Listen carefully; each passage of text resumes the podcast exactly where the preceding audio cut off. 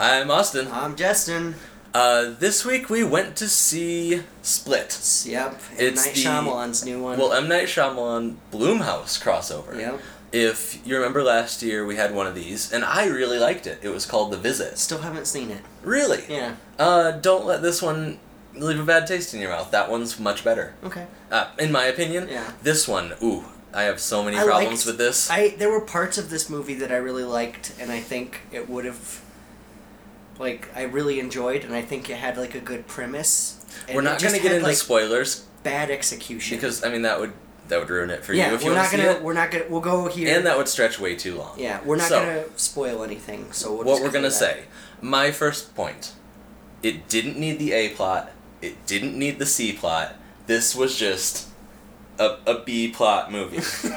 like through and through, they didn't pan out whatsoever. Right. And we can go over like some of the story elements because people have seen the trailers. We can talk about what's seen in the trailers. You know that this is an abduction movie. And you know from the poster that he has I don't remember what they diagnosed it as multiple personality Right. disorder. Yeah. Uh huh. Or he. So we won't go into any more specifics than that. But there's these three girls. He kidnaps them. Um, And, and, he himself is made up of twenty something people. yeah. Um. And I like his portrayal. I thought Yeah. James McAvoy did a it great was job. Full of energy. Each Um, character was snappy and different. It was The very kid over- one was kind of annoying, but kid actors always are. Yeah. So I don't know what to say about that. It was very over the top. Mhm. Like um, like he was just chewing on all the scenery every scene he was in, but it fit for what it was. Technical question. Mhm. We didn't see this together in theaters. When it was showing the psychiatrist and Yeah. it was showing him, it would show him. It would show the psychiatrist. When it showed him, did it tint and get darker? And when it showed her, did it bloom and get lighter? Yeah, and there was also uh, I noticed a, A, lot of slight tilt. blurriness. There was also a slight tilt anytime um, it was going to her, where the camera was kind of looking down on her a little. bit. Okay, I didn't know And if the that. camera was kind of looking up at him. Yeah. Anytime that he wasn't Hedwig, if he was Hedwig, the camera didn't have any kind of upward tilt. Exactly. And that's kind of like a, an expression of power, I guess. It had a fisheye when he was dancing. Yeah. That was a very strange scene. Um, okay, so I felt it was really, really contrived and really presumptuous too. I didn't feel like it needed to go in depth with one of the characters' backstory when it left another character's backstory completely devoid of history. Yeah. The most important, in my opinion. Yeah, for sure. They didn't. I mean, supposedly we're going to be getting another movie of this, so maybe it'll delve more into that with him. We won't But- talk about its connections Yeah. or possible. But as a standalone Theories. movie, yeah, it it they should have gone more into like uh, that character's backstory. That's what an establishing movie's for. yeah. Uh, This is what this movie should have been. And unless that other character is going to come back in a big way, then it was a right? waste. Oh my gosh! And even I can't they see do, how. like- I can't see how. I can see one possibility. I mean, but I won't say no. yeah, yeah. Uh, we'll, we'll we'll go over it. Yeah. So, our oh, way too long. Yeah. Way too long. Um. Like two over two hours. there were just there's so many parts of this movie that if you're familiar with M Night Shyamalan movies and the little quirks that he has, the little lines of dialogues that he has, character has that just don't make sense. Uh huh. Uh, that's in all of his movies, like with Mark Wahlberg in The Happening, Yeah. and and stuff like that. Like, Or the um, village. yeah, Just they just there's just like some stuff in there that just doesn't fit, and it's Mhm. not that it doesn't even fit into the story. It's just it doesn't fit, into human into- interaction. into human Yeah, interaction. It's not something natural.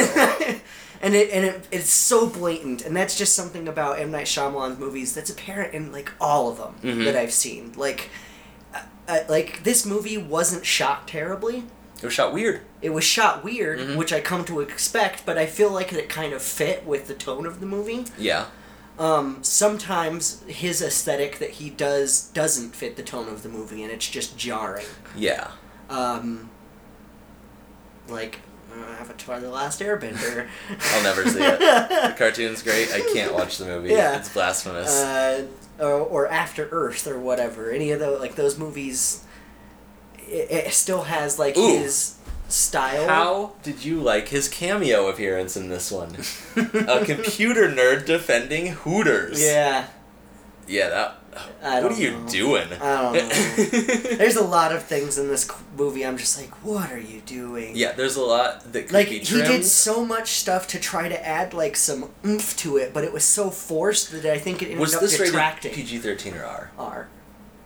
That's strange because. Wait, maybe it was thir- PG-13. Okay. I can look it up. I th- I'm pretty sure it was PG-13 actually. Oh, okay. That, I was gonna say if it was R, it's really strange. There's like one f bomb, and it's Mhm. towards the end of the movie. James McAvoy says it, but he doesn't get it out fully. It's one of those cut off ones. Yeah. And I think that made it PG thirteen.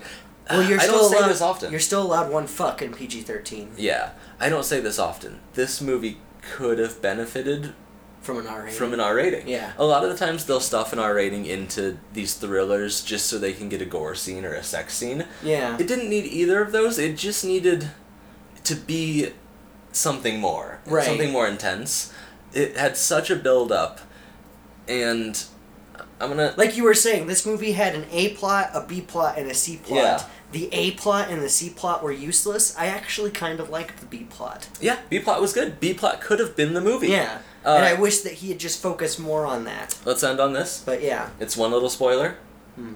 Why was there no fucking hair? Why is that the hardest thing to do? Why is there no fucking hair? Okay, bye guys. Uh, I'm I'm not recommending this. Uh, Watch it when Uh, it I comes mean, if out. you like M Night Shyamalan movies, you'll like this. Watch it. Maybe like at the dollar theater on the small screen. Don't pay full price. Oh yeah, it's absolutely not something you have to see in the movie theaters. no, not No. Uh, not visually striking enough for that. no, not at all. But I maybe worth a watch. I I sat through it. Yeah, I mean, uh, I was willing to watch it again, okay, that's a good sign. but I mean, I have a high tolerance. Yeah. All right, guys. We'll see you next week. I'll talk. Uh, see you guys later. Bye. Bye.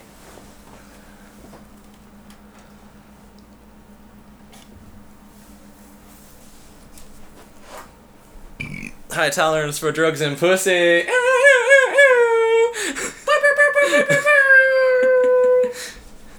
Turn fucking on.